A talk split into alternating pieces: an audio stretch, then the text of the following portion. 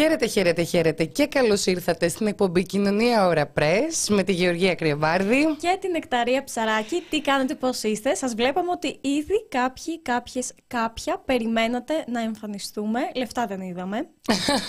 Πετά τι πόντες, μάνα, θα σου πω κάτι Μα τώρα. δεν τα σπότε, δεν ξεκάθαρο. Έχεις δίκιο, ρε φίλε. Δηλαδή, κάτσε να μπουν και θα τους τα πω. Λοιπόν, καλησπέρα από τα ελληνικά στρατά μας γράφουν. Ε, Σκληρές υπηρεσίες. Κι άλλος, πρώτη μέρα στρατό, βλέπω ο στρατός μας προτιμάει, παιδιά. Α, και ο Αχηλέα μπήκε φαντάρος. Στην Καναδέζα, λοιπόν, μας ακούν. Στην Καναδέζα. Πολύ Τα ωραία. φιλιά μας στα στρατά. Στην Καναδέζα. Στα στρατά. Ε, να σας πούμε κάτι το οποίο είναι πάρα πολύ σημαντικό. Η σημερινή εκπομπή πραγματοποιείται και στα πλαίσια της πιλωτικής ευρωπαϊκής πλατφόρμας Καλυψό. Είναι μια πλατφόρμα fact-checking που ε, ουσιαστικά στα πλαίσια της προσπάθειας έχουμε ετοιμάσει μια σειρά από podcasts με θέματα ψευδών ειδήσεων και προπαγάνδας που καλύπτουν μια ευρία γκάμα θεμάτων.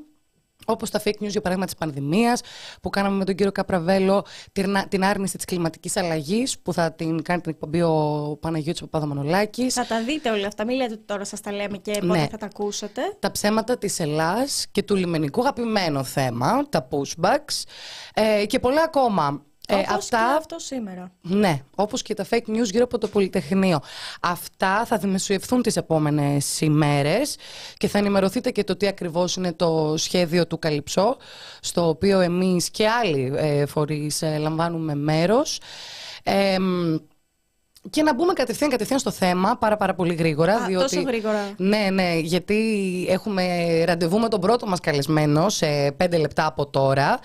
Ε, να σας πούμε ότι αυτή την εκπομπή θέλαμε να την κάνουμε πάρα πολύ, διότι έχουν περάσει 49 ολόκληρα χρόνια και ερωτήματα γύρω από την εξέγερση του Πολυτεχνείου συνεχίζουν να αναδύονται. Είναι κλασικά. Δηλαδή, κάθε χρόνο έρχονται πάλι στο προσκήνιο. Μμμ. Είναι κάθε χρόνο, δηλαδή πραγματικά τα ίδια ερωτήματα γυρνούν γύρω-γύρω. Για παράδειγμα, νεκροί. Υπήρχαν νεκροί. Υπήρχαν νεκροί μέσα στο Πολυτεχνείο, δηλαδή γεωγραφικά από την είσοδο και πέρα; Πόσοι; Αν όχι, δεν υπήρχαν νεκροί καθόλου στην εξέγερση. Fake news. Παρ' όλα αυτά, πόσοι; Τα ονόματά τους. Έχει δημοσιευτεί κάποια λίστα. Λένε οι άλλοι.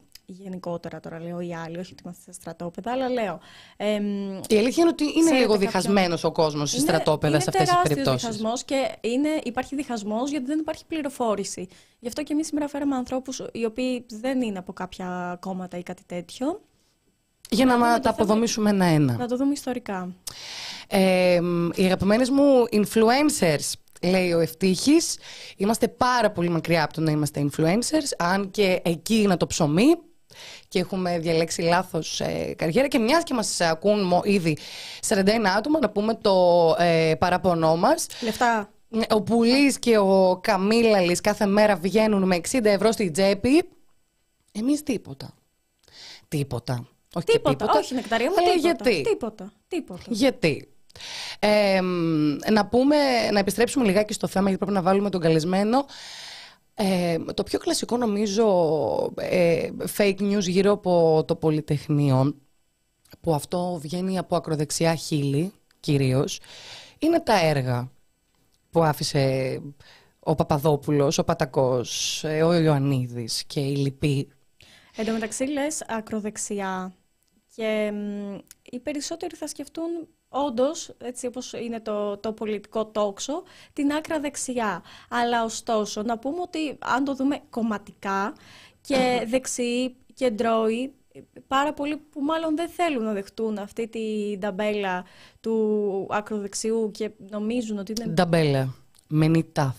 Νομίζουν ότι είναι ε, ε, φιλελεύθεροι, δεν ξέρω και εγώ τι, και λένε ναι, αλλά τότε η οικονομία είχε ανθίσει. Ναι, αλλά τότε είχαμε δρόμους. Μμμ. Είχαμε δρόμους, είχαμε δουλειές, ε, δεν υπήρχε ανασφάλεια, κοιμόμασταν με τις πόρτες ανοιχτές. Και τα παράθυρα. Και τα παράθυρα κυρίως, ενώ ε, σήμερα είναι έπτας, σφρα- ε, έπτας σφράγιστα.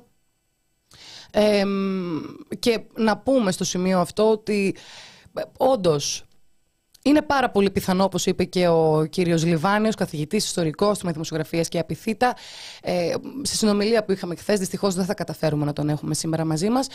Ε, όπως είπε λοιπόν, όντως υπήρχαν δουλειές Το δημόσιο είχε πάρα πολύ μεγάλη γενεοδορία απέναντι στους εθνικόφρονες, στους ανθρώπους που ήταν αγκαζέ με την ε, χωροφυλακή, με τη Χούντα. Οι αριστεροί τότε, οι φακελωμένοι αριστεροί, οι κομμουνιστές, θα ήταν τυχεροί αν απασχολούνταν στον ιδιωτικό τομέα και μάλιστα όχι υπό τις καλύτερες συνθήκες. Αν δεν τους έστελναν εκεί που, συνήθως, που συνήθισαν να τους στέλνουν. Για λες; Ε, ε, δεν το ξέρεις. Λοιπόν, να κάνουμε ένα πάρα πάρα πολύ μικρό break για να βάλουμε ε, στην παρέα μας τον ε, πρώτο μας καλεσμένο και να συζητήσουμε για τα οικονομικά σκάνδαλα της Χούντας. Έχουμε μπει πάρα πολύ φουριόζοι σε αυτή την εκπομπή. Ε, πρέπει να μην αποδομήσουμε. Να τα κάνουμε όλα. Λοιπόν, να βάλουμε μουσική. Ναι, να βάλουμε. Επιστρέφουμε.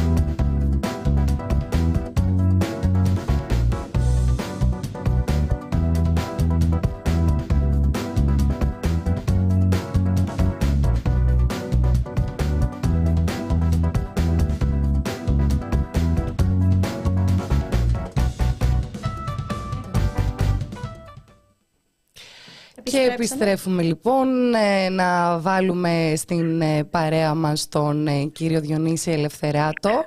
Χαίρετε. Χαίρετε, χαίρετε.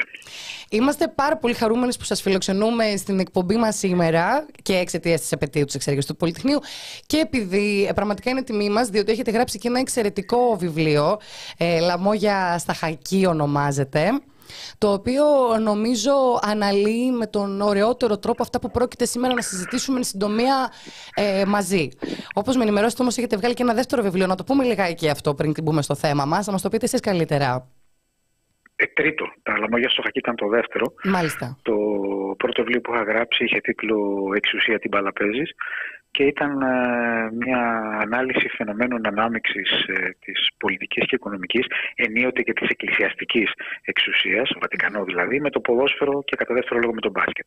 Το δεύτερο ήταν ε, αυτό που είπατε, λαμόγια στο χακί, οικονομικά θαύματα εισαγωγικά και θύματα της Χούντας, μια έτσι προσπάθεια να αναλύσω την οικονομική πολιτική της Χούντας και όχι μόνο τα σκανδαλα Και το τρίτο, αυτό που κυκλοφόρησε λίγο πριν τα 200 χρόνια, τη συμπλήρωση των 200 ετών από την Επανάσταση του 1821, είναι το μυαλό ματιά στην ιστορία. 200 χρόνια νεοελληνικού κλαυσίγελου.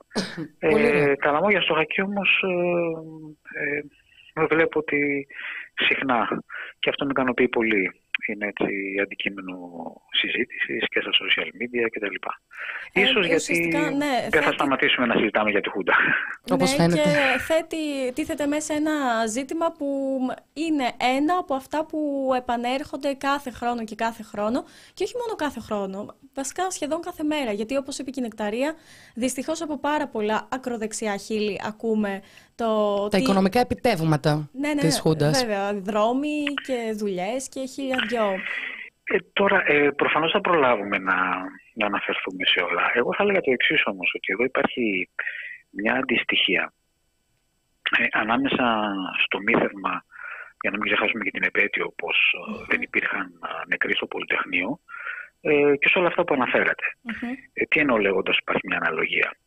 Ε, όσοι το αναπαράγουν, είτε πιστεύοντάς το, είτε γνωρίζοντας ότι είναι ψευδέστατος και θα έλεγε κανείς όχι απλώς ψευδής ισχυρισμός και ε, ανατριχιαστικός, δηλαδή ναι. δεν σέβεται το θάνατο ανθρώπων, ε, δεν θα είχαν παρά να κοιτάξουν τις εφημερίδες της 19 Νοεμβρίου 1973 και θα έβλεπαν ότι ο υφυπουργός τύπου ε, της ε, Χούντας, ε, της κυβέρνησης Μαρκεζίνη τότε, ο Σπύρος Ζουρναζής, παραδέχθηκε ότι είχαν σκοτωθεί 11. Πολύ περισσότεροι, αλλά παραδέχθηκε 11. Πώς είναι δυνατό λοιπόν η Χούντα να παραδέχεται την ύπαρξη 11 νεκρών και σύν το χρόνο, με τις ε, μνήμες που αδυνατίζουν βεβαίως, να εμφανίζονται όλα αυτά, μη θέματα, δεν υπήρξε νεκρός. Λέω λοιπόν ότι υπάρχει μια αναλογία, γιατί εάν έκαναν τον κόπο όλοι αυτοί που με περισσή ευκολία πιστεύουν πως ε, τα πράγματα ετυχούνται στην οικονομία ήταν πολύ καλά και πολύ καθαρά. Αν έκανα τον κόπο να διαβάσουν ας πούμε, την επιστολή του Πατακού προς τον Παπαδόπουλο τον Αύγουστο του 1968, τις επιστολές του Σάβα Κωνσταντόπουλου προς τον Κωνσταντίνο Καραμαλή που ήταν τότε στο Παρίσι και κυρίως τις απόρριτες εκθέσεις του Ρουφογάλη που ήταν επικεφαλής της ΚΙΠ προς τον Παπαδόπουλο τον Μάιο του, του 1973, αν έκαναν ακόμη τον κόπο να παρακολουθήσουν τον καυγά ανάμεσα στον ε, αρχιτέκτονα θα λέγαμε της οικονομικής πολιτικής της Χούντας, τον Μακαρέζο, τον Νικόλαο Μακαρέζο ε, και τον Μαρκεζίνη, έναν καυγά που διεξήχθη με βιβλιογραφία, λοιπόν με βιβλία, για το ε, τι έφταιγε για την οικονομική κατάρρευση του 1973-1974, ε, τότε ε, θα άλλαζαν νόμοι, τουλάχιστον θα είχαν κάποια σοβαρά ερεθίσματα να το ξανασκεφτούν. Τι άλλο Θέλετε λίγο από αυτά που ναι. αναφέρατε έτσι, για να μην βάζουμε και τώρα τους ακρατέ να τα ψάχνουν, να, να δώσετε ένα στίγμα. Ναι, ναι, βεβαίως. Αλλά ε, πού να επικεντρώσουμε τώρα, δεν έχουμε και πολύ χρόνο στη διάθεσή μας. Εγώ θα έλεγα το εξής.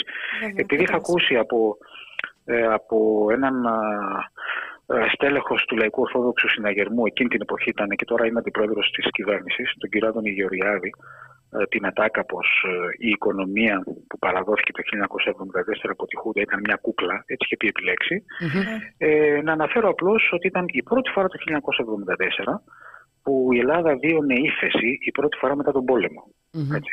Και μάλιστα ύφεση της τάξης του μείον 6,4% και σε ό,τι αφορούσε τον πληθωρισμό ήταν η πρώτη σε όλες τις χώρες του ΟΣΑ, ανάμεσα σε όλες τις χώρες του ΟΣΑ, μακράν τη δεύτερη. Δηλαδή ο πληθωρισμός ήταν 26,9 ε, και μάλιστα μαζεύτηκε και λίγο ε, γιατί τον Ιανουάριο του 1974 είχε φτάσει το 33 τόσο. Ε, θέλω να πω δηλαδή πως ακόμη και αν δει κανείς τα μακροοικονομικά μεγέθη, χωρίς να κοιτάξει, που πρέπει να κοιτάξει πόσο μειώθηκαν οι μισθοί, ε, όχι πώς επιβραδύθηκε η άνοδος των μισθών γενικά, αυτό ίσχυε μέχρι το 1972. Από το τέλος του 1972 και μετά μιλάμε για μια πραγματική μείωση του πραγματικού, ε, μείωση του πραγματικού εισοδήματος, ε, την οποία κανείς δεν αφισβητούσε. Και μάλιστα την περιέγραφε ο Μαρκεζίνης ε, και στο βιβλίο του ε, και έλεγε τι θα έκανε αν δεν τον ανέτρεπε ο Ιωαννίδης. Να μας πείτε λιγάκι, αναφέρεστε σε μείωση. Μείωση της τάξεως ε, η, εξαρτάται, εξαρτάται για, ε, για ποιους κλάδους μιλάμε. Για παράδειγμα, ο Μαρκεζίνης έγραφε πως ε, οι πραγματικές αποδοχές των εργαζόμενων στο δημόσιο είχαν μειωθεί 12% διότι ήταν και εποχή που έτρεχε ο πληθωρισμός. Είχαμε μια έκρηξη του πληθωρισμού από το τέλος του 1972, έφτασε στα επίπεδα αυτά που σας είπα. Ε, και ε, βεβαίως να πούμε ότι το οστικό κύμα της οικονομικής κρίσης που ήταν πετρελαϊκή αλλά και αρκετά βαθύτερη, δεν ήταν μόνο πετρελαϊκή ε, αυτή του 1973, δεν είχε έρθει ακόμη στην ελλαδα Δηλαδή αυτό που διέλυσε το λεγόμενο οικονομικό θαύμα για το οποίο έκανε λόγο η Χούντα ήταν τα πορτοβρόχια έτσι. Το κυρίως, το, η κυρίως καταιγίδα, το πούμε έτσι, της κρίσης του 1973 ήρθε στη μεταπολιτευτική Ελλάδα. Το πώς αντιμετωπίστηκε είναι μια άλλη συζήτηση. Ξέρετε, θέλω, ήθελα να σας ρωτήσω, αναφερθήκατε σε μια ύφεση της τάξης του πλήν 6, αναφερθήκατε στον άνοβο του πληθωρισμού.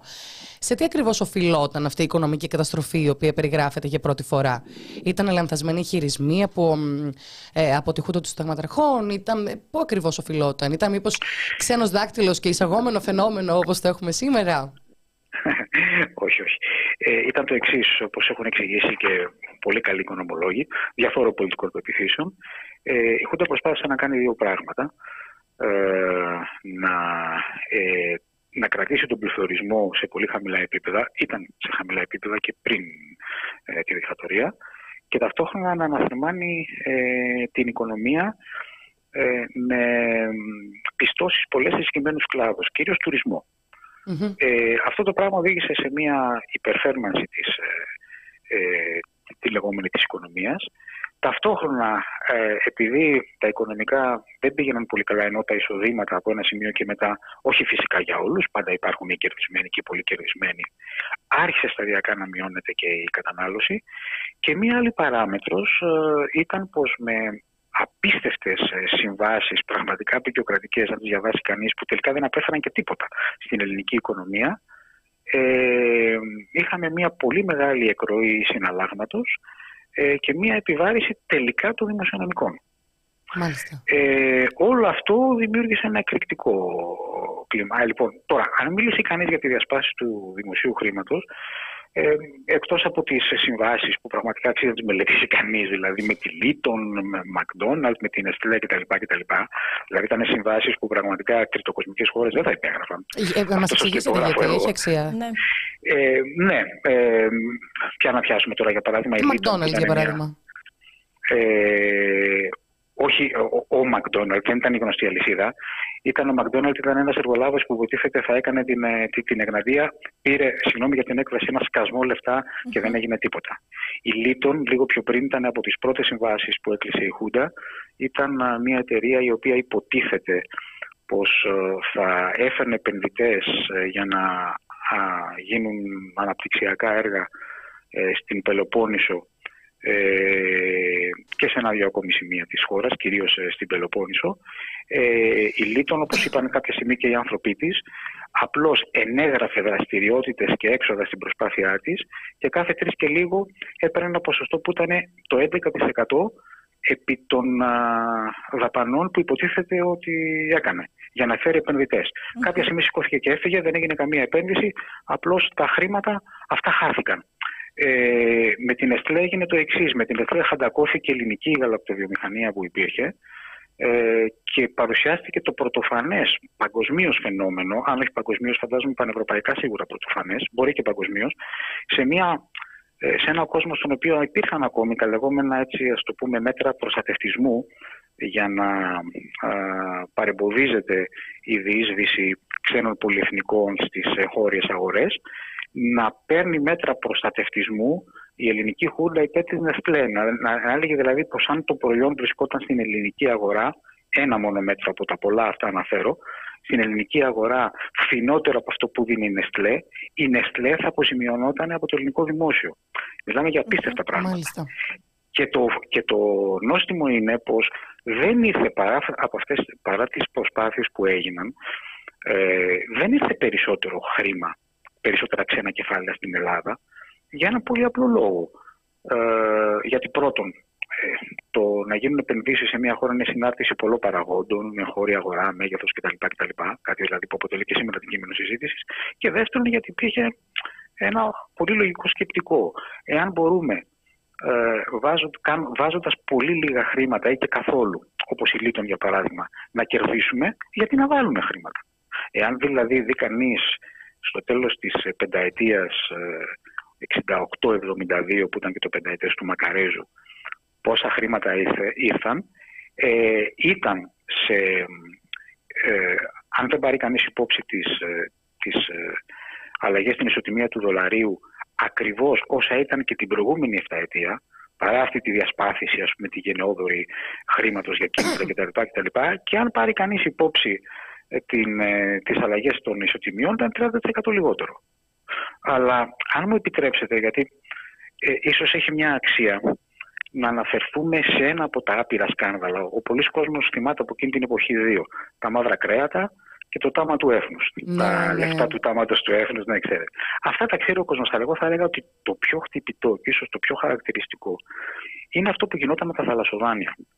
Ευτυχώς στην πρώιμη μεταπολίτευση ε, βρέθηκαν, μάλλον δεν τα κατέστρεψαν οι σαντίδε, κάπου θα είχαν ξεχαστεί, θα είχαν παραπεταχθεί σε κάποιο σιρτάρι και διασώθηκαν τα δύο έγγραφα που αναφέρθηκα προηγούμενα σε αυτά, του Φογάλη, του επικεφαλής της ΕΕΠ, του Παπαδόπουλου. Mm-hmm. Επειδή τα πράγματα πήγαιναν, ε, αυτό έγινε την άνοιξη του 1973, για την ακρίβεια ε, ε, το Μάιο του 1993. Ε, τα πράγματα είχαν αρχίσει να δυσκολεύουν για το καθεστώς σε πολλούς τομείς, σε αρκετούς τομείς και οικονομικά ε, και φαινόταν, μετά έγινε και το κίνημα στο ναυτικό, δηλαδή φαινόταν ότι δεν υπήρχε και ένας απόλυτος έλεγχος των ευρωδυνάμεων, ε, ο Παπαδόπουλος ενδεχομένως να χρειαζόταν κάποια εξελαστήρια θύματα. Ε, να ρίξει σε κάποιο σταβάρι για κάποια αυτά τα πράγματα. Αυτό το ξέρω του Φωγάλη, οπότε έφτιαξε ένα ωραίο φακέλωμα. Δεν ξέρω αν θυμίζει κάτι με τα σημερινά, ότι, εν πάση περιπτώσει, κάποιος ηγέτης. Και πριν και προσέλκυση ξένων επενδυτών ε, που εν τέλει έχασε χρήματα το ελληνικό δημόσιο χωρίς να γίνει τίποτα. Θυμίζει πολλά από τα σημερινά, όπως για παράδειγμα την επένδυση στο ελληνικό. Έτσι. Ε, τι να κάνουμε, τι να. Oh, καλά, καλά. Και, και αν πιάσουμε και δούμε και τους εργασιακούς νόμους της Χούντας, θα δούμε ότι δύο-τρεις από αυτών έχουν κάνει μετάσταση στα χρόνια μας. Mm-hmm. Αλλά συνεχίστε για τα θαλασσοδάνεια. Ναι, ναι, ναι. Ε, έλεγα λοιπόν το εξής. Ε, ο, ο, ο Ροφογάλης δηλαδή ε, έστειλε δύο εκθέσεις στον Παπαδόπουλο. Στη, ε, στην ουσία ε, παρουσίαζε χαρτί και καλαμάρι τα θαλασσοδάνεια στα οποία ήταν μπλεγμένα ε, πάρα πολλά ανώτατα στελέχη του καθεστώτος, Πατακός, Μακαρέζος κτλ. Αν όχι ίδιοι προσωπικά, είτε πολιτικοί τους συνεργάτες, είτε συγγενείς, mm-hmm. Γαμπρία, Νίψια κτλ. Ε, οι εκθέσεις ήταν δύο, διότι μία αφορούσε τα ήδη χορηγηθέντα θαλασσοδάνεια, δεν τα έλεγε θαλασσοδάνεια, τα έλεγε χαριστικά και επισφαλή και ανέλυε γιατί ήταν το καθένα πως θα ήταν ένα θαλασσοδάνει. Έλεγε δηλαδή ότι έχει ενεργητικό κεφάλαιο τόσο η εταιρεία και παίρνει τα, τα οκταπλάσια, ας πούμε, ή τα, τα εικοσαπλάσια χρήματα και είχε και κακό προηγούμενο σε πολλές περιπτώσεις ε, μη αποπληρώσεων κτλ. Ε, αφριστικά λοιπόν αυτά τα δύο, τα ήδη χορηγηθέντα και τα υποέγκριση, μας έκαναν το ποσό των 3,2 ε, δισεκατομμυρίων δραχμών. Ε, με το δίκιο σας τώρα θα αναρωτηθείτε και πού ξέρουμε εμείς τι σήμαινε εκείνο το ποσό. Σας λέω λοιπόν πως ήταν το 1% του ΑΕΠ του 1972. Απίστευτο. Δηλαδή το 1% του, του ΑΕΠ ας πούμε ε, τώρα είναι 1,8 δις. Σαν να λέμε δηλαδή ότι από δύο έγγραφα που αφορούν θαλασσοδάνεια πιστοποιήθηκε ότι το δημόσιο, κυρίως η ΕΤΒΑΤΑ έδινε αυτά, η, Εθνική Τράπεζα Βιομηχανικής Αναπτύξεως, έτσι λεγόταν, ε, ότι έφυγε ένα τέτοιο ποσό. Αν κάνουμε αναγωγή, δηλαδή, αν δούμε αυτό το, το ποσό με τι ακριβώς αντιστοιχούσε σε περικοπές συντάξεων, αυτά που είδαμε τα τελευταία χρόνια κτλ., θα φρίξουμε. Και προσέξτε να δείτε κάτι. Δεν ήταν το σύνολο των θαλασσοδανείων που δόθηκαν επί Χούντας. Όχι. Αυτό κανείς δεν το ξέρει. Ήταν ε, τα πιστοποιημένα από δύο έγγραφα ποσά. Έτυχε δηλαδή να διασωθούν δύο έγγραφα και προέκυψε αυτό. Εγώ θα έλεγα λοιπόν ότι αυτό είναι πολύ ενδεικτικό και για, και για τον τρόπο με τον οποίο υποτίθεται γινόταν η ανάπτυξη και για τα πράγματα με το όνομά τους. Κάπως έτσι ήταν και από τις αρχές της δεκαετίας του 50 με, ε, με το σχέδιο Μάρσαλ, με τα δανεικά και αγύριστα, όλα αυτά. Απλώς επιχούντας αυτή η ασυδοσία έφτασε στο έπακρο. Εγώ λοιπόν αυτό το θεωρώ ως το κορυφαίο σκάνδαλο της Χούντας. Πιο πάνω και από τα κρέατα, τα μαύρα ας πούμε που ε, εσείς μπορεί να έχετε ακούσει συγγενείς σας μεγάλους να συζητούν για αυτά. Θέλετε, θέλετε λιγάκι, θέλετε λιγάκι να το θυμηθούμε. Το τάμα του έθνους, το τάμα του έθνους. Ε, το, ποιο από τα δύο; Τα, μαύρα κρέατα. Τα, ε, τα μαύρα κρέατα ήταν ένα και οικονομικό και υγειονομικό σκάνδαλο. Και διήρκησε από το 1972 μέχρι το 1974 ε, γινόταν το εξής. Ε, η Χούντα είχε κανονίσει φυσικά με λαδώματα κορυφαίων αξιωματούχων, ήταν μπλεγμένος μάλιστα και ο αδελφός του δικτάτορα Παπαδόπουλου, ε, να εξασφαλίσουν μονοπωλιακή θέση στην αγορά κρέατος ε, κάποιης αγωγής ε, και αυτοί κέρδιζαν πάρα πάρα πολλά γιατί; Γιατί έκαναν εισαγωγές είτε ακατάλληλου κρέατος από την Αργεντινή είτε κρέατος από την Ροδεσία, ε, η οποία τότε ήταν υπό εμπάργκο λόγω ρατσιστικού καθεστώτος και επειδή ακριβώς δεν μπορούσε να εξάγει κανονικά ε, κρέατα, όταν έφταναν ε, κάποιοι παραλήπτες κρεάτων, ε, τους τα έδινε μισοτιμής. Επομένως φαντάζεστε πόσο κέρδιζαν αυτοί εδώ. δηλαδή οι, οι, εισαγωγείς. Όταν τα έπαιρναν πάρα πολύ φτηνά και τα διοχέτευαν στην αγορά, ε, ήταν ένα σκάνδαλο το οποίο τελικά ε, έφτασε σε στρατοδικείο, οφείλω να πω. Ε, αυτό έγινε το καλοκαίρι του 1974, όταν είχε ανατραπεί ο Παπαδόπουλος από τον Ιωαννίδη. Ο Ιωαννίδης ήθελε να δείξει ότι αυτός δεν ήταν ενδιαφερμένος όπως οι προηγούμενοι. Ε, δύο σκάνδαλα τότε ήταν κοινό μυστικό πως ε, είχαν πολύ μεγάλες διαστάσεις. Ένα αυτό των κρεάτων και το άλλο με το τάμα του έθνους. Με το τάμα του έθνους το άφησε να διαφανεί χωρίς να στείλει κανένας στο στρατοδικείο. Ε, για το άλλο έγινε δίκη και παρότι προσκομίστηκαν έγγραφα που έδειχναν εμπλοκή ε, ακόμη και του Πατακού, ε, έλεγε για παράδειγμα ο Πατακός 21η Σεπτεμβρίου του 1972 να διατεθώσει άμεσα στην αγορά. Ήταν άμεσα μπλεγμένος. Παρ' όλα αυτά, για να μην ξεφτυλιστεί η σύμπασα η στρατοκρατία, ε, από, τους, ε, από τα πολιτικά πρόσωπα, από τα πολιτικά στελέχη της Χούντας καταδικάστηκε μόνο ένας, ο μπαλοπουλος Γι' αυτό το, το σκάνδαλο έχει μείνει και ως σκάνδαλο Μπαλόπουλου ή τα κρέατα του Μπαλόπουλου. Δηλαδή, αν, ε, αν η μεγαλύτερη σε ηλικία μπορεί να το έχετε ακούσει και έτσι, το, τα μαύρα κρέατα ή τα κρέατα του Μπαλόπουλου. Μάλιστα. Ε, και νομίζω... Το άλλο σκάνδαλο ήταν ε, ότι ε, εξαφανίστηκε το 90% των χρημάτων ε, και μάλιστα το σύνολο του ποσού ήταν 453 ευρώ, 453 συγγνώμη, εκατομμύρια ευρώ. Εξαφανίστηκε το 90% δηλαδή εξαφανίστηκαν τα 406 από χρήματα που μαζεύονταν για να γίνει το περίφημο τάμα του έθνους, ένας ναός που θα γινόταν στα τουρκοβουνια Ε... Από ό,τι βλέπουμε και δεν τελειώνουν εδώ, αυτό είναι το θέμα, και σε έχει μείνει η ψευδή είδηση που με κάποιο τρόπο αναμπαράχθηκε και επιβιώνει δυστυχώς μέχρι σήμερα ότι η Χούντα έκανε δρόμους και τουλάχιστον είχαμε δουλειές. Όχι, αυτό δεν είναι ψευδές. Συγγνώμη, συγγνώμη. Ε, ε, απλώς είναι τραγικό να θεωρεί κανείς ότι είναι σοβαρό επιχείρημα. Αυτό, μα, μα υπέ, αυτό εννοούμε. Υπέρ ενός καθεστώτος. Δηλαδή, ε, για να μην τρελαθούμε κιόλας. Ε, από την πρώτη μέρα τη μεταπολεμική στην Ελλάδα άρχισαν να γίνονται έργα. Ήταν μια χώρα κατεστραμμένη. Γι' αυτό μάλιστα η Ελλάδα κατέγραφε συγκλονιστικούς ρυθμούς ανάπτυξης ενώ ο κόσμος πήγαινε στην Αυστραλία για να βγάλει το ψωμί του σε πολύ μεγάλο βαθμό και αργότερα στη Γερμανία. Στη δεκαετία του 50 στην Αμερική και στην Αυστραλία και στη δεκαετία του 60 κυρίως στη Γερμανία. Έτσι δεν είναι. Λοιπόν, ε, κατέγραφε φοβερούς ρυθμούς ανάπτυξης και γίνονταν έργα. Εάν δείτε δηλαδή πόσα αρδευτικά έργα γίνονταν στη δεκαετία του 50 και του 60 πριν τη Χούντα, θα τρελαθείτε. Τι θα πει αυτό, ότι ήταν καθαγιασμένο το. Σε καμία περίπτωση. Και ξέρετε, Κάνει, ε, έχει, έχει πολύ ναι. ενδιαφέρον ότι από το 72 και μετά, από ό,τι βλέπουμε, αρχίζουν να μασάνε περισσότερο. Δηλαδή τα περισσότερα, ουσιαστικά όπως μας γράφουν και οι, και οι αναγνώστες μας, φάγανε καλά σε γενικές γραμμές, μας γράφουν αυτή τη στιγμή στο chat. Και βλέπουμε ότι αρχίζουν λοιπόν να τρώνε περισσότερο από το 72 και μετά. Ναι, ε, η αλήθεια είναι πως ε, είχε σωρευτεί αρκετό χρήμα.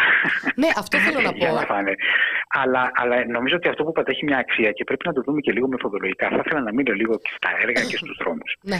Ε, κάθε, κάθε εποχή ε, έχει τη δική της συνάντηση με τις τεχνολογικές εξελίξεις. δεν είναι.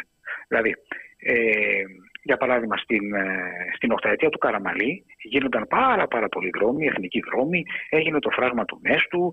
Ε, ξέρετε εσείς κανέναν να λέει ο Καραμαλής ήταν πολύ καλός ηγέτης γιατί έκανε αυτά τα έργα. Αν πάμε πιο πίσω έτσι για να ε, ευθυμίσουμε και λίγο και να πάμε σε, σε εποχές κάπως μακρινές που να μας φαίνονται και λίγο γραφικές από πλευράς ε, συνθηκών ε, και τεχνολογίας. Ε, το, το 1908, για παράδειγμα, ήρθε για πρώτη φορά το ηλεκτρικό τραμ. Mm. Διανοήθηκε να πει κανείς ότι ο τότε πρωθυπουργός ο Θεοτόκης ήταν φοβερός και τρομερός, γιατί επί των ημερών του ήρθε αυτό. Επί Χούντας, ήταν η σειρά πλέον, όχι δεν θα έλεγα του εξηλεκτρισμού, γιατί πάρα πολλές συμβάσεις για την ηλεκτροδότηση ε, είχαν υπογραφεί προδικτατορικά. Και υλοποιούνταν επί Χούντας. Βεβαίως η Χούντα να παρέφερε εδώ, άφησε καταχρεωμένη ΔΕΗ, έτσι, την, οποία την, την, την, οποία την έβαζε να, να υπογράφει δάνεια για να μην τα χρεώνεται το κράτος. Αλλά αυτή είναι μια άλλη παράλληλη ιστορία. Αλλά θέλω να πω πως μεθοδολογικά δείχνει, πώς να το πω, δείχνει τρομερή ένδυα, τρομερή φτώχεια και ανεπάρχεια επιχειρημάτων να νοσταλγεί κάποιος μια κυβέρνηση, να θέλει να την υπερασπιστεί και να προβάλλει ως επιχείρημα κάτι το οποίο δεν ακούγεται για καμιά άλλη κυβέρνηση. Μα δεν είναι μόνο ότι δεν ακούγεται για καμιά άλλη κυβέρνηση. Μπορεί να ξεκίνησε αναρδευτικά έργα, αλλά στη συνέχεια από ό,τι βλέπουμε καταχρεώθηκε η χώρα ε, εξαιτίας αστοχιών. Όχι, τα αρδευτικά έργα, ε, ε, έργα τα, πολλά, τα πολλά έγιναν ε, πριν από τη Χούντα. Το, το, το ανέφερα ως παράδειγμα. Ναι. Ότι όπως στη δεκαετία του 50 και του 60 ήταν η εποχή των πολλών αρδευτικών έργων, για πολλούς και συγκεκριμένους λόγους, έτσι κάποια έργα θα γίνονταν περισσότερο. Θα είχε όμως αξία όλοι αυτοί που μιλούν για τους πολλούς δρόμους που έγιναν επί Χούντας και πράγματα έγιναν πολλοί δρόμοι, όπως είχαν γίνει και, και, και, και νωρίτερα. Έγιναν και επί Χούντας πολλοί δρόμοι. Θα έπρεπε όμως να μας πούνε τους όρους με τους οποίους έγιναν, δηλαδή πόσες ε, ε, υπερτιμολογήσεις έγιναν. Και έχουν βγει φοβερά στοιχεία για αυτό το πράγμα. Ισχύει, Γιατί πάλι ισχύει ότι απασχολεί το, ε, ουσιαστικά ο στρατός για να γίνονται έργα; Απλήρωτη εργασία. Ε, ε, όχι, αυτό, αυτό θα ήταν υπερβολή να το, να το πει κανείς σε, σε, σε, μεγάλο, σε μεγάλη έκταση. Δεν γινόταν. Το αναφέρω γιατί ε, μας γράφει, ας πούμε, ακροατής ναι, ναι. Σε, σε, για την κεφαλονιά που ναι. πήρε επιδότηση και έβαλε απλήρωτη εργασία, το στρατό δηλαδή, να κάνει τη δουλειά. Μας γράφει ακροατής. Ναι, ναι, ναι, ωραία. Υπήρχαν, υπήρχαν αλλά δεν μπορεί να αποδώσει. Τώρα, μια και μιλάμε για εργασία, ε, εδώ έχουμε ένα άλλο, έτσι, ας το πούμε, ωραίο μύθευμα, ότι κατάφερε η Χούντα να κρατήσει την ανεργία σε πολύ χαμηλά Είναι, γεγονός, είναι γεγονός πως ε, η, η ανεργία ήταν σε πολύ χαμηλά επίπεδα και πολύ νωρίτερα, από τις αρχές δεκαετίας του 60. Ε, και ο λόγος είναι πολύ απλός. Ότι ε, είχε μειωθεί το εγχώριο δυναμικό που έψαχνε δουλειά εδώ, γιατί το μισό παραγωγικό δυναμικό ήταν στη μεταναστευση Δηλαδή, ε, η, η ανεργία υπάρχουν δύο τρόποι να μειωθεί. Ή αυξάνεται η αυτός που αναζητεί εργασία ή να Ακριβώς. Ή αυξάνεται η απασχόληση ή, ή μειώνονται αυτοί που ψάχνουν εδώ εργασία. Ε, το, ε, τα χαμηλότερα ποσοστά που έχουν καταγραφεί ποτέ στην Ελλάδα στην, στην ανεργία ήρθαν αργότερα, κάτω από 2%. Και μάλιστα ενώ ταυτόχρονα ανέβαιναν οι μισθοί. Mm-hmm. Αυτό έγινε από το 1977 και μετά. Ήταν επίδραση του μεταπολιτευτικού ριζοσπαστισμού που ανάγκαζε και τότε η κυβέρνηση Καραμαλή να δώσει αυξήσεις περισσότερες από αυτές που ήθελε.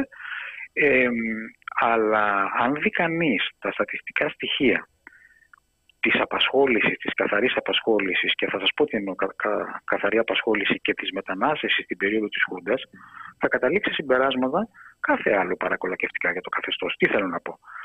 Εάν δηλαδή δει κανείς τα επίσημα στοιχεία, επίσημα αναμφισβήτητα είναι της απασχόλησης. Δηλαδή, χρονιά τη χρονιά, ε, πόσες θέσεις εργασίας χάνονταν, πόσες θέσεις εργασίας ε, δημιουργούνταν.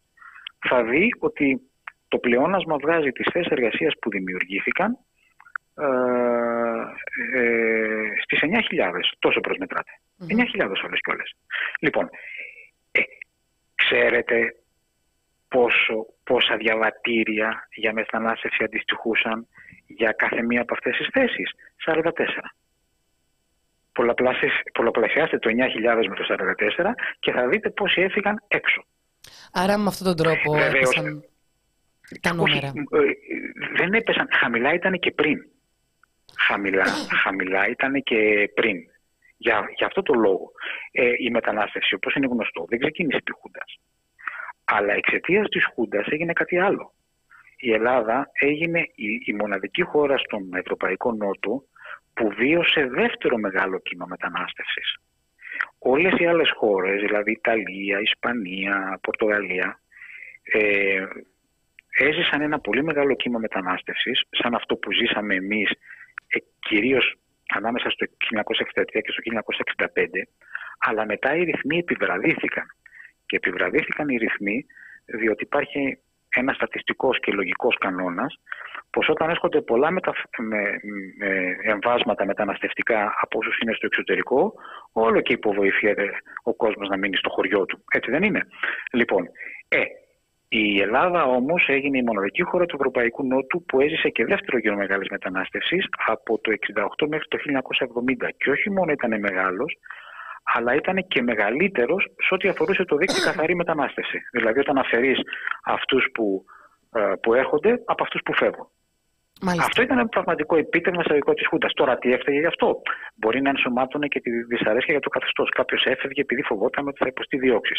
Σε πολύ μεγάλο βαθμό όμως έφταιγε η, η τρομακτική επιβράδυνση των uh, κατώτατων αποδοχών. Μάλιστα. Αν δει κανείς τα στοιχεία, όχι ε, κανενός το πούμε αριστερού ή αντιπολιτευόμενου φορέα. Τα, τα, τα στοιχεία μιας πολύ ενδιαφέρουσας μελέτης που είχε δημοσιεύσει το 1974 με στοιχεία μέχρι το 1973 ο ΣΕΒ, ο, ΣΕΒ, mm-hmm. ο Σύνδεσμος Ελληνικών ε, Βιομηχάνων, τότε λεγόταν βιομηχάνων και όχι βιομηχανιών, ε, θα το δει αυτό. Δηλαδή, ο ίδιος ο ΣΕΒ έλεγε πως ε, έχουμε αναζωπήρωση της μεταναστεύσεως, διότι ενώ ε, η, ήταν στο 5, τόσο ε, η, αύξηση, η, η, πραγματική αύξηση, γιατί λάβαμε υπόψη και τον πληθωρισμό, ανάμεσα στο, στο 50 και στο 59, μάλλον, συγγνώμη, ναι, στο 50 και στο 59 και στο, επίσης στο 50 συν κάτι ακόμη μέχρι το 59-69, από το 69 μέχρι το 72 που ήταν τα στοιχεία, οι ρυθμοί έπεσαν στο 1,5. Αυτό το πράγμα μπορεί, μπορεί να φαίνεται έτσι ψυχρό, λίγο τεχνοκρατικό, αλλά αντιστοιχούσε σε δεκάδες χιλιάδες ανθρώπους που στο όριο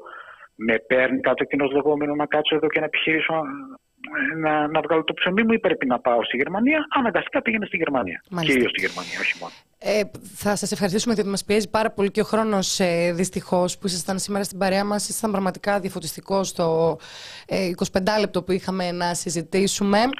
Εγώ Εμείς, ευχαριστώ. Χαρά μου ήταν. Ε, θα ανανεώσουμε κάποια στιγμή το ραντεβού στα σίγουρα και να αγοράσετε όλοι τα βιβλία του Διονύση Ελευθεράτου, την από μόνα τους εγκυκλοπαίδειες. Να είστε καλά. Σας ευχαριστούμε πάρα να πολύ. Να είστε καλά. Ήταν ο Διονύσης ε, Ελευθεράτος, νομίζω πιο αναλυτικός από ποτέ.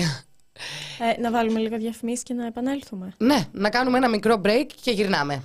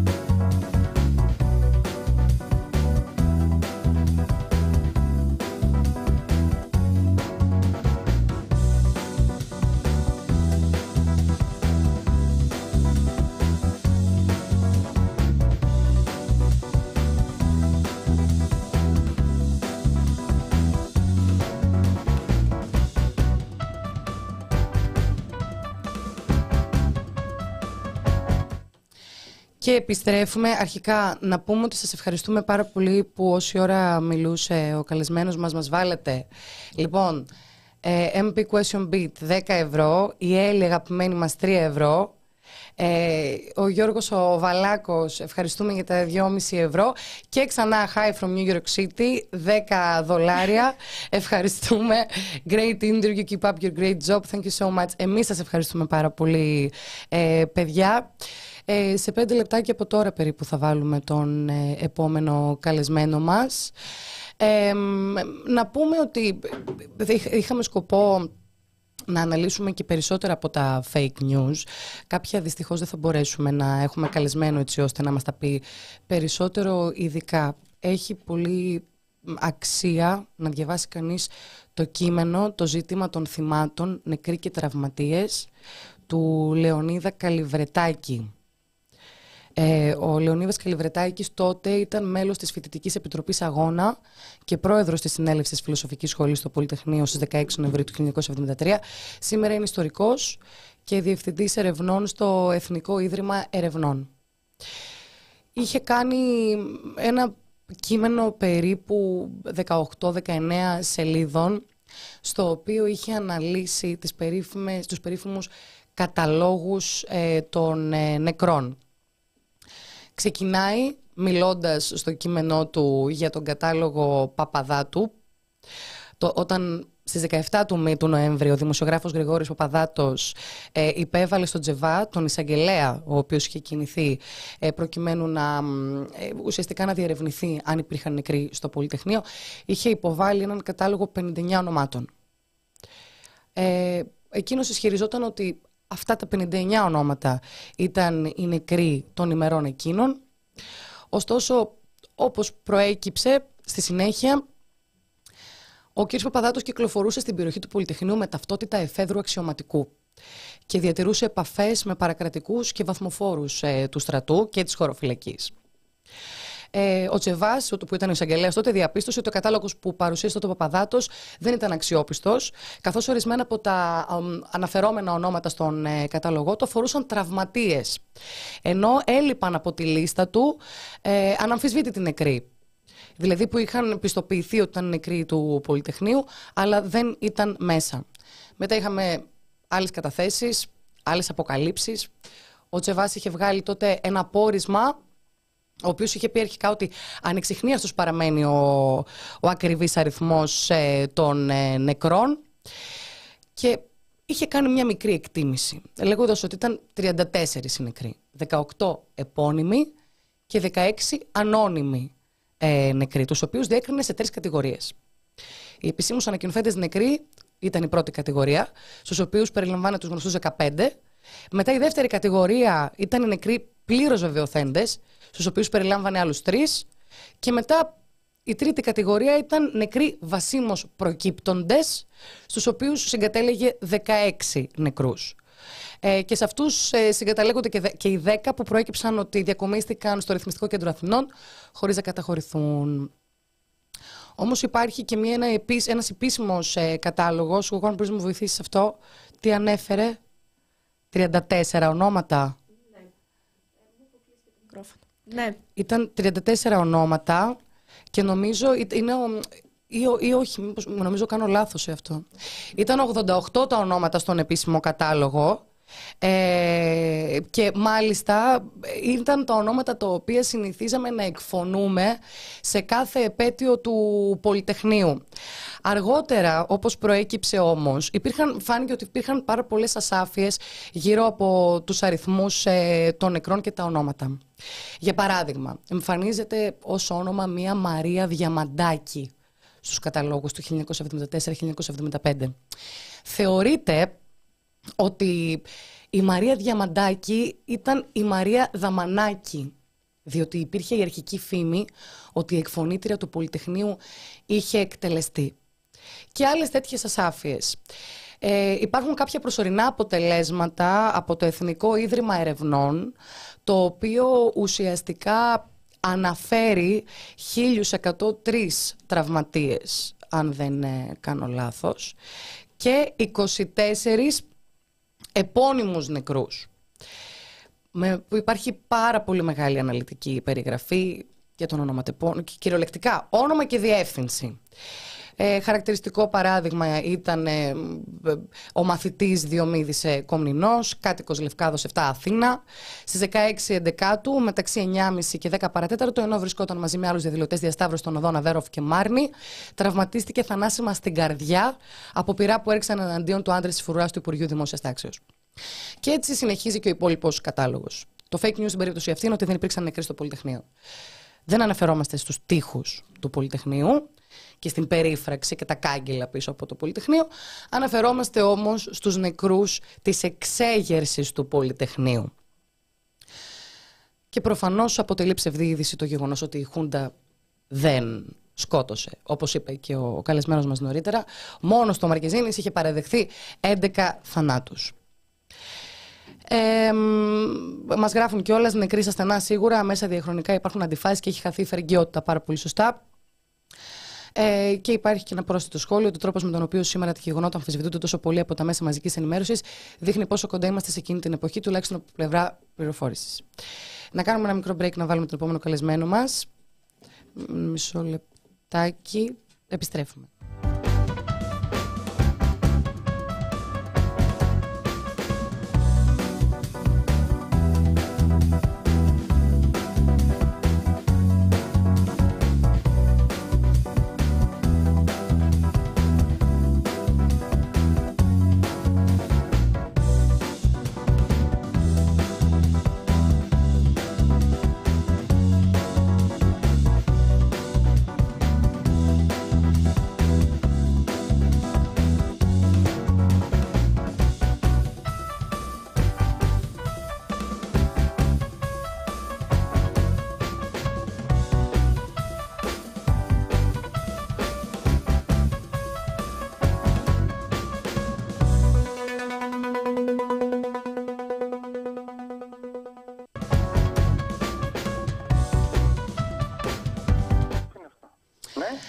Χαίρετε.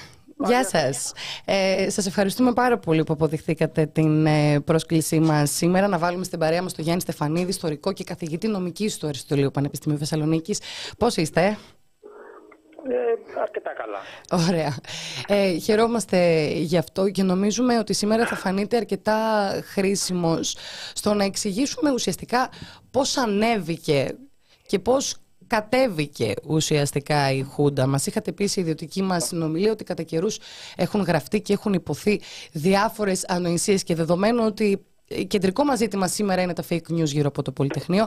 Θα θέλαμε να μας απαριθμίσετε μερικές από τις ανοησίες που όπως εσείς δηλαδή τις κρίνετε και θεωρείτε ότι είναι παραπληροφόρηση οι οποίες έχουν επικρατήσει σήμερα.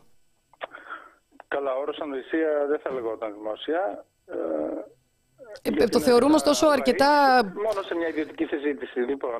Θα μπορούσε να σταθεί, νομίζω. Ας πούμε, ε, ή και μύθι. Θα μπορούσε να σταθεί, νομίζω. Άμα κάτσουμε και συγκρίνουμε την ηθική πλευρά του πράγματος, κατά πόσο είναι ηθικό να το αποκαλούμε ανοησία και πόσο είναι ηθικό να το αναπαράγουμε, νομίζω επικρατεί το Καλά, πρώτο. Είναι απαξία αυτός ο όρος. Εν πάση περιπτώσει, μην καταλήξουμε να συζητάμε για το τι σημαίνει ανοησία ή όχι, αλλά Υπάρχουν διάφορες ε, αντιλήψεις ευρύτερα διαδεδομένες που ε, είναι ανακριβείς ή είναι αστήρικτες. Ε, μία από αυτές είναι ότι οι Αμερικανοί επέβαλαν το πραξικόπημα του 1967 ή τέλος πάντων κάποιες αμερικανικές υπηρεσίες. Δεν στοιχειοθετείται αυτό. Έλληνες αξιωματικοί έφτιαξαν, συνομότησαν και κατέλαβαν την εξουσία την 21η Απριλίου. Ήταν σε επαφή ορισμένοι από αυτούς με τις Αμερικανικές υπηρεσίες. Όλοι είχαν ιστορικό κάποια σχέση με τις, ε, ε, με τις ΗΠΑ, είτε γιατί ε, είχαν υπηρετήσει σε νευραλγικές θέσεις που ήταν σε επικοινωνία με τους Αμερικανούς, όπως η Κεντρική Υπηρεσία Πληροφοριών, είτε γιατί είχαν αποφεληθεί από τα προγράμματα μετακπαίδευσης των Αμερικανών. Οι Αμερικανοί γνώριζαν η πρεσβεία, η CIA καλύτερα και ενημέρωνε την πρεσβεία και την Ουάσιγκτον για τις κινήσεις αυτές που δεν ήταν οι μόνες. Ήταν μια εποχή που μιλάμε τώρα για το 66-67 που το σενάριο μιας δικτατορίας ήταν ευρύτερα διαδομένο στην τη δεξιά, πολιτική και στρατιωτική. Ε, είχε συγκινήσει διάφορους και το παλάτι και άλλους πολιτικούς και πρώην πρωθυπουργούς το κουβέντιαζαν. Οι συνταγματάρχες ε, όμως έκαναν τη διαφορά γιατί λειτουργήσαν συνωμοτικά. Μάλιστα πριν την εκδήλωση του πραξικοπήματος είχαν διακόψει κάθε επικοινωνία και με τους Αμερικανούς και έχουμε στοιχεία που δείχνουν ότι οι Αμερικανοί αναρωτιόντουσαν μα τι έγιναν αυτοί οι συνταγματάρχες γιατί χάθηκαν, που χάθηκαν. Mm. Τελικά εμφανίστηκαν και το άγχος τους όπως φάνηκε από τις επαφές τους με, Αμερικανικούς, ε, με Αμερικανούς εξωματούχους το πρωί της 21ης ήταν ε, τι στάση θα κρατήσουν οι ΗΠΑ. Οι ΗΠΑ κράτησαν στάση αναμονής. Δεν καταδίκασαν και δεν επενέβησαν. Αυτό μπορούμε να χρεώσουμε σε μια δύναμη, υπερδύναμη που εμφανιζόταν ως ε, ο υπέρμαχος του ελεύθερου κόσμου και των αξιών του, δημοκρατίας κτλ. Άρα έμειναν τελείως ουδέτεροι ή αυτή η ουδετερότητά τους μεταφράζεται σε στήριξη; Ε, αρχικά κράτησαν αποστάσεις, ανέχτηκαν και στη συνέχεια συνεργάστηκαν. εργάστηκαν μαζί με, τους, με την κυβέρνηση στην ελληνική. Θα μπορούσε όλο αυτό να γίνει μόνο από τους συνταγματάρχες, δηλαδή να μην έχουν καμία... Αν, δηλαδή οι Αμερικανοί δεν είχαν ε, παρενέβη. Δηλαδή... Θα είχε την ίδια κατάληξη δεν ενώ... Μα δεν είχαν παρέμβει οι Αμερικανοί. Ο, ούτε μετά ενώ, ενώ με τη στήριξη.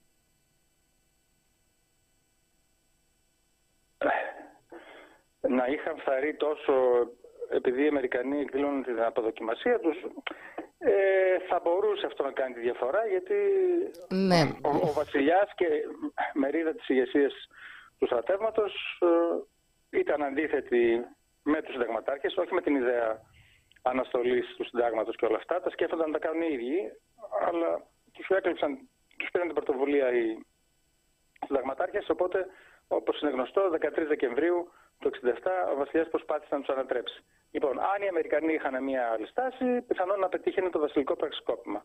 Κύριε Στεφανίδη, ε, με συγχωρείτε, αλλά ναι. θέλω να επισημάνω κάτι. Ναι. Στήριξη δεν είναι σου δίνω την ευλογία μου. Η στήριξη μεταφράζεται με παροχή εξοπλισμού, υπήρξε ένα ΝΑΤΟ, δεν ήταν τα πράγματα ε, ε, σας βλέπω και δεν σας ανατρέπω. Θα μπορούσαν να πάρουν θέση οι Αμερικάνοι όπως το έχουν κάνει σε άλλες περιπτώσεις και από ίσες αποστάσεις και στήριξη ε, επί του πρακτέως να βοηθήσουν στην ανατροπή αν ήθελαν. Αλλά δεν ήθελαν, δεν είναι απλά δηλαδή ότι τους είδαν, τους ανέχτηκαν, γνωρίστηκαν και πορεύτηκαν με την ευχή τους. Ήταν έμπρακτη η στήριξη. Και μάλιστα γι' αυτό έχει μείνει και στην ιστορία ότι. Ε, ε, τώρα θέλετε να αντιστρέψουμε τους ρόλους, να μου πείτε εσείς τι έγινε και εγώ να ακούω.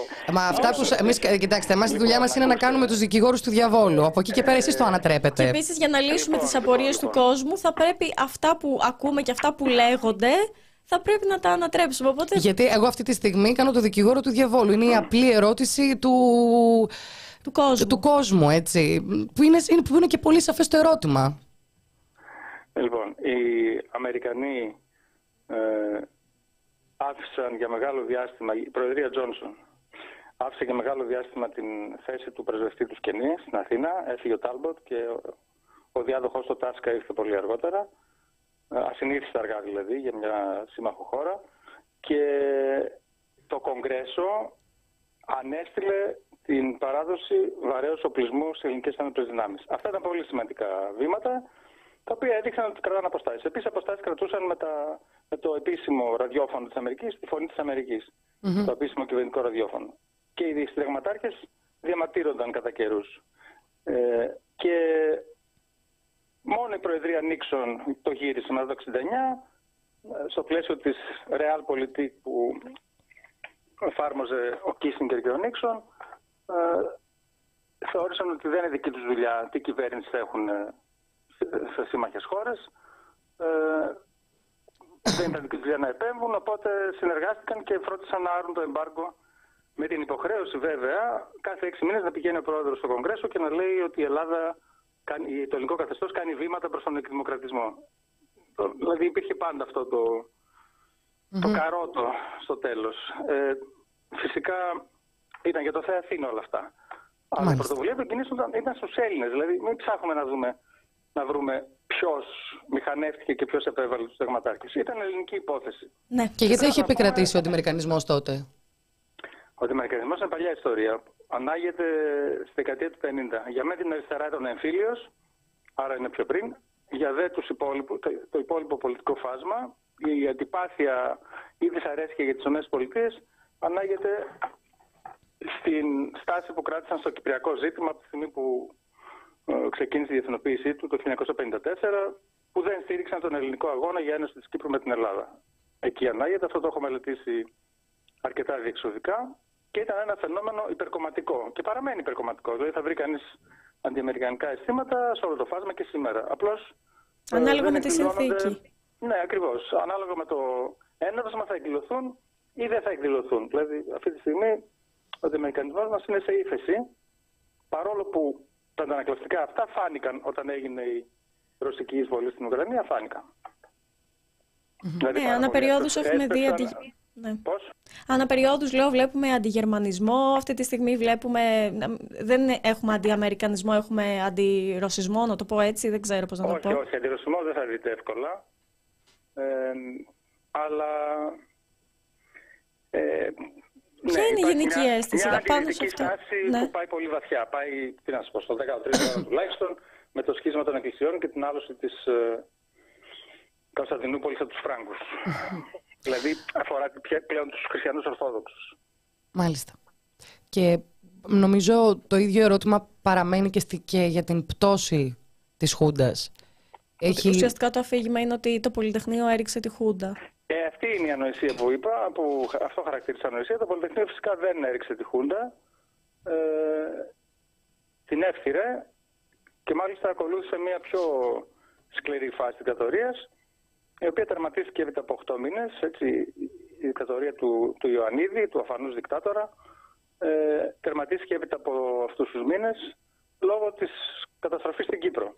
Ναι. Ε, με- δηλαδή μια πρωτοβουλία που πήρε ο, ο Ιωαννίδης κατέληξε σε φιάσκο, επενέβη η Τουρκία και μπροστά στο διέξοδο και το φάσμα ενός πολέμου οι στρατιωτικοί σήκωσαν τα χέρια παρέδωσαν εξουσία στους πολιτικούς. Υπάρχει Ε, και το Πολυτεχνείο, επιχείρημα... ωστόσο, εγγράφηκε στην ε, Μμ. εθνική δημόσια ιστορία ως ε, κορυφαία στιγμή αντίστασης. Γιατί πρέπει να πούμε, μαζική αντίσταση στην δικτατορία δεν υπήρξε. Υπήρξαν μονομένε πράξεις αντίστασης, υπήρξαν θρησκευτικέ οργανώσεις, κυρίως από την αριστερά, αλλά όχι αποκλειστικά, γιατί και το κίνημα του Βασιλιά ε, είχε τέτοια στοιχεία και το κίνημα του ναυτικού δεν έγινε από αριστερούς. Από φιλοβασιλικά στοιχεία και συντηρητικά έγινε τον Μάιο του 1973. Ε, εν πάση περιπτώσει, το Πολυτεχνείο έγινε, η κατάληψη δηλαδή, κο- ε, σε μια περίοδο που ο Παπαδόπουλος είχε δρομολογήσει ένα πείραμα φιλελε... πολιτικοποίησης καλύτερα, πολιτικοποίησης της δικτατορίας. Ε, με ψήφιση συντάγματος και στο βάθος εκλογές. Ε, αυτό δεν έγινε ποτέ. Κυρίως γιατί ο Ιωαννίδης και οι σκληροπυρηνικοί δεν το ήθελαν. Όχι γιατί μεσολάβησε το Πολυτεχνείο, αλλά το Πολυτεχνείο έφθυρε τον Παπαδόπουλο την εικόνα αυτής της πολιτικοποίησης και τον δοτό πρωθυπουργό του, τον Μαρκεζίνη. Λοιπόν, αυτοί χάσαν τον κύριο τους και έγινε ακόμη πιο εύκολο για τον Ιωαννίδη να τους ανατρέψει. Υπάρχει και το αφήγημα ότι το Πολυτεχνείο έφερε τον Ιωαννίδη. Το, Όχι. Μμμ, το οποίο ισχύει, να δεν παράγεται... ισχύει. Δεν ισχύει. Να μας εξηγήσετε γιατί δεν ισχύει. Ε, γιατί τα σχέδια προϋπήρχαν. Ο Ιωαννίδης κιν- είχε ήδη, ήδη δρομολογήσει το πραξικόπημα. Από τις 20 Οκτωβρίου συγκεκριμένα, το 1973 προϋπήρχαν τα σχέδια για να, ε, να μπει ο Ιωαννίδης. Ακριβώς. Δεν μπορώ να πω, αλλά δεν θυμάμαι. Εν πάση περιπτώσει υπήρχαν αυτά τα σχέδια. Δεν ήταν ευχαριστημένοι αυτοί οι εξωματικοί με, το, με την πολιτικοποίηση του καθεστώτος που είχε απομακρύνει πολλούς στρατιωτικούς από τις θέσεις τους. Ήταν δυσαρεστημένοι με την προσωποπαγή εξουσία του Παπαδόπουλου ε, και βέβαια δεν θέλαν να, βασικά δεν θέλαν να παραδώσουν την εξουσία σε πολιτικούς. Μάλιστα. Εγώ Ε, βλέπω εδώ, μέ- εδώ πέρα μια ερώτηση στο chat, θέλεις λίγο να τη δεις και εσύ, ότι όλο αυτό λέει έγινε μην τυχόν και κυβερνήσει η Ένωση Κέντρου με το 52% και το Παπανδρέου. Όχι, Μας όχι, λέει αυτό είναι κάτι; παλιά ιστορία. ή είναι fake news. Ή- Όχι, όχι. Δεν είναι. Ακούστε, μη συγχαίρουμε τις περιόδους. Η προοπτική επανεκλογή του Γε- Γεωργίου Παπανδρέου με πιθανότερο διάδοχο τον Ανδρέα σε μια πιο ριζοσπαστική εκδοχή της Ένωσης και και πιο συμπαγή από ήταν το, το 64 που πήρε 52%. Αυτή η προοπτική εμφανίστηκε ενώπιση των εκλογών του 67, τις οποίες ματέωσε το πραξικόπημα. Πράγματι, γι' αυτό έγινε το πραξικόπημα, για να μην γίνουν εκλογές. Έτσι, αυτός ήταν ο βασικός λόγος. Δηλαδή, φοβήθηκε αυτή η ομάδα των συνταγματαρχών ότι έρχεται ο Ανδρέας Παπανδρέου και ε, θα φέρει τα πάνω κάτω. Τον ίδιο φόβο είχαν και ο Βασιλιάς και το Επιτελείο και η Συντηρητική Παράταξη και ο Κωνσταντίνος Καραμαλής και άλλοι. Λοιπόν, όλοι αυτοί σκέφτονταν μήπως πρέπει να αναστείλουμε το Σύνταγμα πριν γίνουν εκλογές, αφού γίνουν εκλογές. Ε, το, το πέδευαν. Οι συνταγματάρχε μόλις προκηρύχαν εκλογές κινήθηκαν. μμμ. Και Επίσης υπάρχει... υπάρχει και ένας άλλος μύθος ε, ότι το πραξόμετρο του Ιωαννίδη έγινε για να ε, με αμερικανικό δάκτυλο ως τιμωρία και για, για τη στάση που κράτησε η κυβέρνηση Μαρκεζίνη και ο Παπαδόπουλος βέβαια, με τις ευλογίες του Παπαδόπουλου στον πόλεμο του Γιώμ Κιπούρ, δηλαδή τον Άραβο-Ισραηλινό πόλεμο του 1973. Ε, όταν οι Άραβες συνδυαστικά επιτέθηκαν στο Ισραήλ και οι Ηνωμένες Πολιτείες ε, στήσαν μια αερογέφυρα άμεσα για να βοηθήσουν το Ισραήλ, τότε χώρες όπως η Ελλάδα και η Τουρκία δεν άνοιξαν τον ε, εναέριο χώρο τους για να περνούν τα αμερικανικά αεροπλάνα και να αναφοδιάζουν το Ισραήλ. Αυτό ισχύει. Λοιπόν, έτυχε να δω μια συζήτηση στο State Department ε, τον Οκτώβριο του 1973, τελευταίες μέρες του πολέμου ή αμέσως μετά, δεν θυμάμαι τώρα ακριβώς, ε, όπου ο Κίσιγκερ ρωτούσε τους ε, συνεργάτες του αν θα έπρεπε οι ΗΠΑ να ασκήσουν πιο δραστική πίεση σε Ελλάδα και Τουρκία για να μην τους φέρουν τέτοια εμπόδια. Τότε που ζήτησε και συγγνώμη, αναφέρεστε. Πώς; Είχε ζητήσει και συγγνώμη ο Κίσιγκερ. Για ποιο πράγμα; Για το γεγονός ότι δεν ασκήθηκε η πίεση που θα έπρεπε να γίνει για να μην ευδοκιμούν τέτοιου είδους καθεστώτα. Μου διαφεύγει όμως η ημερομηνία. Όχι, όχι, αυτό είναι κάτι άλλο. Ε, ο Κλίντον είχε ζητήσει συγγνώμη για τη διαδορία, αλλά αυτό είναι, ο Κίσιγκερ ποτέ δεν έχει ζητήσει συγγνώμη για την πολιτική του. Αλλά σε εκείνη τη φάση το State Department εισηγήθηκε να μην ασκηθεί η πίεση, γιατί μάλλον θα ήταν αντιπαραγωγική. και, εν πάση περιπτώσει, ε, το πραξόμαστε αν ήδη έγινε ένα μήνα αφού τελείωσε ο πόλεμος σχεδόν. Και όπως αποκάλυψε τότε αρχηγός του Γενικού Επιτελείου Ναυτικού, ο Αραπάκης, τα απομνημονεύματά του, ε, παρά τη στάση της κυβέρνησης Μακεζίνη, η οποία δεν έλεγε το στρατο ο ίδιος ε, σιωπηρά έδινε άδεια στα αμερικανικά πλοία να, να περνάνε και να στέλνουν εφόδια και, και οι βάσεις να λειτουργούν απρόσκοπτα. Οι βάσεις της Σούδε δηλαδή. Ε, οπότε δεν είναι αυτός ο λόγος που ανατράπηκε ο Παπαδόπουλος γιατί δυσαρέστησε τους αμερικανου και όλα αυτά. Άλλωστε η Προεδρία Νίξον και ο Κίσινγκερ προσωπικά θεωρούσαν ότι οποιαδήποτε διάδοχη, κατάσταση σε μια ανατροπή του Παπαδόπουλου θα ήταν χειρότερη από την προηγούμενη. Δηλαδή είτε θα ήταν κάποια ακραίοι νασερικού τύπου αξιωματικοί, δηλαδή ακραίοι εθνικιστές που θα πέραν την Ελλάδα από το ΝΑΤΟ ίσως, ή θα ήταν ο Ανδρέας Παπανδρέου και η αριστερά γενικότερα. Οπότε λέγανε, α τα πράγματα έτσι να κυλήσουν. Τους πρόλαβε ο Ιωαννίδης. Μάλιστα. Ε, να σας ευχαριστήσουμε πάρα πολύ που ήσασταν στην παρέα μας και έτσι λύσαμε μίσους. Καλή και... επιτυχία. Να είστε καλά. Σας ευχαριστούμε. Να είστε καλά. Ήταν ο Γιάννης ε, Στεφανίδης, ιστορικός και καθηγητής. Βέβαια πρέπει να τονίσουμε σε αυτό το σημείο ότι είναι πάρα πολύ εύκολο όταν μιλάμε για ψευδείς ειδήσεις να υποπέσουμε στο σφάλμα ε, μία πολιτική ανάλυση η οποία διαφέρει, ναι. έτσι, δηλαδή είναι ιδεολογία σε πολλές περιπτώσεις, ναι. να, να πούμε την, τον αντίποδα ως fake news. Ναι.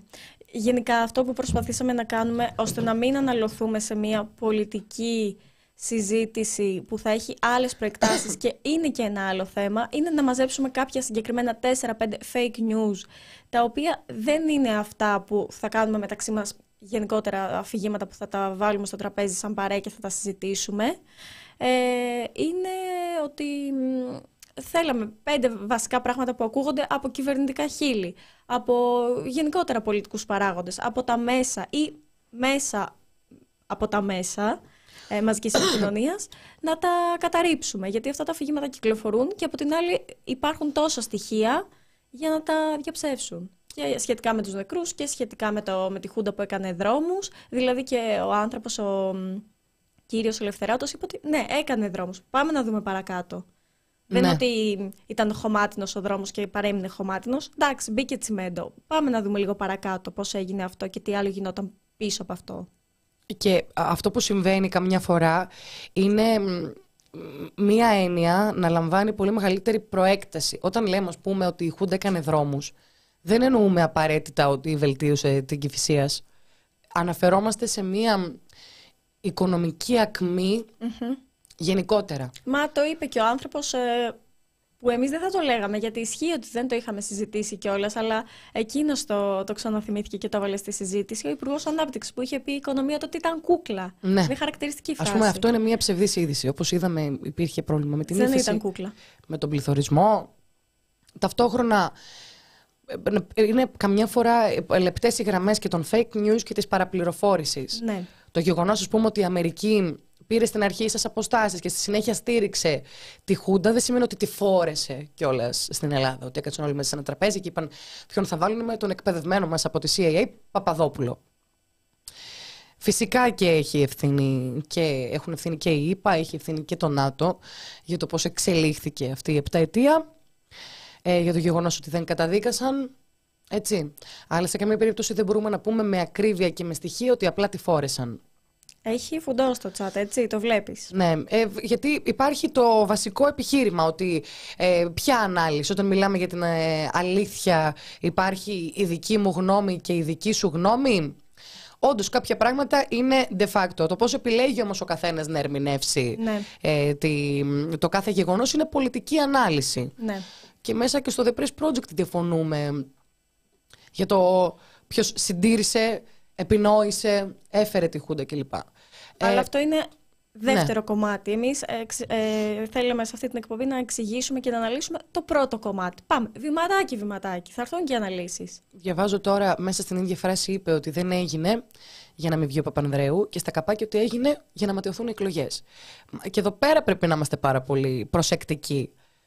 Η- Το κίνητρο, η ματέωση των εκλογών δεν σημαίνει μποϊκοτά του Παπανδρέου. Δηλαδή έτσι γκένεν, επειδή ρωτάει πώς γκένεν αυτό.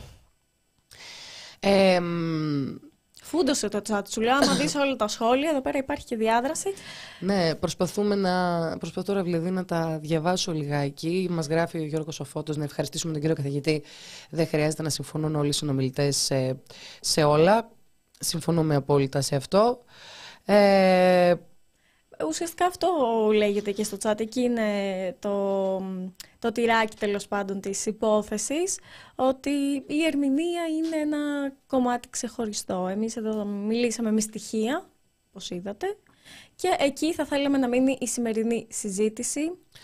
η οποία πρέπει να υπενθυμίσω ότι είναι στα πλαίσια του, της πιλωτικής ευρωπαϊκής πλατφόρμας Καλυψό, την πλατφόρμα fact-checking με συμμετοχή και των χρηστών.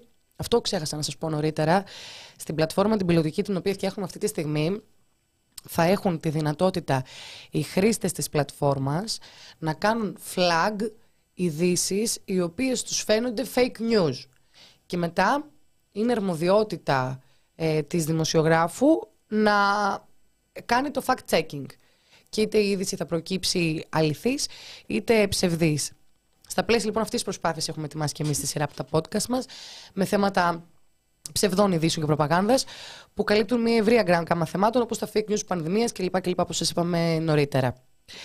Ε, νομίζω ήρθε η ώρα κιόλας να χαιρετήσουμε. Ναι, δεν έχουμε άλλο καλεσμένο αν νομίζατε, γιατί σήμερα ξαφνικά σας τον εμφανίζαμε έναν έναν τον καλεσμένο. Ναι. Δεν έχουμε, αυτό ήταν, τέλος. Ε, και επειδή έχω ανάγκη να το απαντήσω αυτό το ερώτημα, με συγχωρείς πριν κλείσουμε. Διακοπές λέει κάνανε στη Μακρόνισο. Δεν υπήρχε λέει αντίσταση. Το αν υπήρχε αντίσταση όταν ήρθε η Χούντα με το αν διώχθηκαν οι κομμουνιστές ή όσοι θεωρούνταν κομμουνιστές είναι δύο τελείως διαφορετικές ιστορίες. Το ότι υπήρχαν κομμουνιστές και ότι διώχθηκαν με το χειρότερο τρόπο βασανίστηκαν για τις ιδέες τους, δολοφονήθηκαν, είναι μια πραγματικότητα. Σε γενικές γραμμές είπε ο καθηγητής ότι δεν υπήρχε αντίσταση. Να μην, λέμε, να μην, κρυ- να μην κρυβόμαστε πίσω από το δάχτυλό μας. Ακόμα και οι πιο σκληροπυρηνικοί του Κουκουέ για πολύ πολύ καιρό δεν αντιστάθηκαν. Κράτησαν ουδέτερη θέση. Αλλά φυσικά και ήρθαν στη συνέχεια αντιστάσεις. Με κορυφαία την εξέγερση του Πολυτεχνείου. Στην οποία προφανώς και υπήρξαν νεκροί, αν όχι μέσα στα τοπικά, στο Πολυτεχνείο, αν όχι εκεί, τριγύρω. Και όχι απλά τυχαίες σφαίρες που έπαφταν, πυροβολισμοί στην καρδιά. Και αυτό είναι μια πραγματικότητα. Απλά πρέπει να είμαστε πολύ προσεκτικοί. Τι είναι fake news, τι δεν είναι fake. Να μην το ονομάζουμε δηλαδή όλα fake news. Δε- δεν είναι αυταπόδεικτο ότι από τη στιγμή που υπήρχαν ε, κομμουνιστές που σάπιζαν στη Μακρόνισο υπήρχε μια γενική αντίσταση στο καθεστώς το οποίο είχε εγκαθιδρυθεί.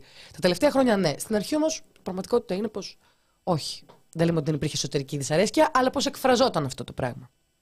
Γνώμη για ελληνικά hoaxes. Άλλη συζήτηση. Άλλο θέμα. Αυτή είναι άλλη συζήτηση. Άλλο θέμα. Πάμε παραπέρα. Λοιπόν, να σας ευχαριστήσουμε σιγά σιγά. Να δώσουμε ραντεβού για την επόμενη Τετάρτη στις 5. Την επόμενη Τετάρτη, ε, κοινωνία ώρα πρέσ με τη Γεωργία Κρυεμπάρδη. Και την Εκταρία Ψαράκη. Τα Σας φιλιά χαιρετάμε.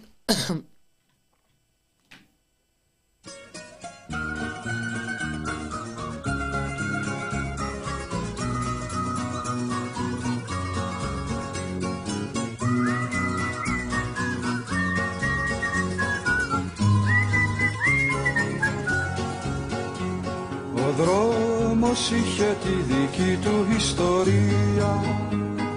Κάποιος την έγραψε στο δικό με μπογιά. Ήταν μια λέξη μόναχα ελευθερία. Και πίτα είπαν πως την έγραψαν παιδιά. Κύλησε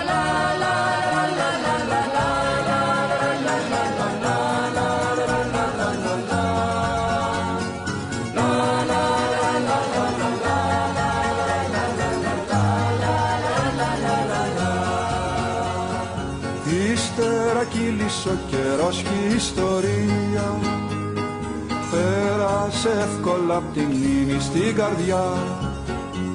Ο τείχος έγραφε μονάδικη ευκαιρία. Εντός πολλούνται πάσης φύσεως υλικά. Κυριακές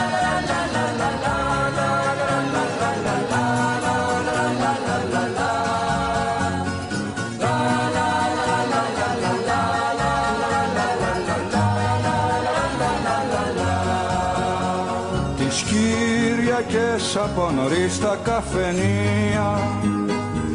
Επί τα γηπέδο στοιχήματα καυγά. Ο δρόμος είχε τη δική του ιστορία. Είπανε όμως πως την έγραψαν παιδιά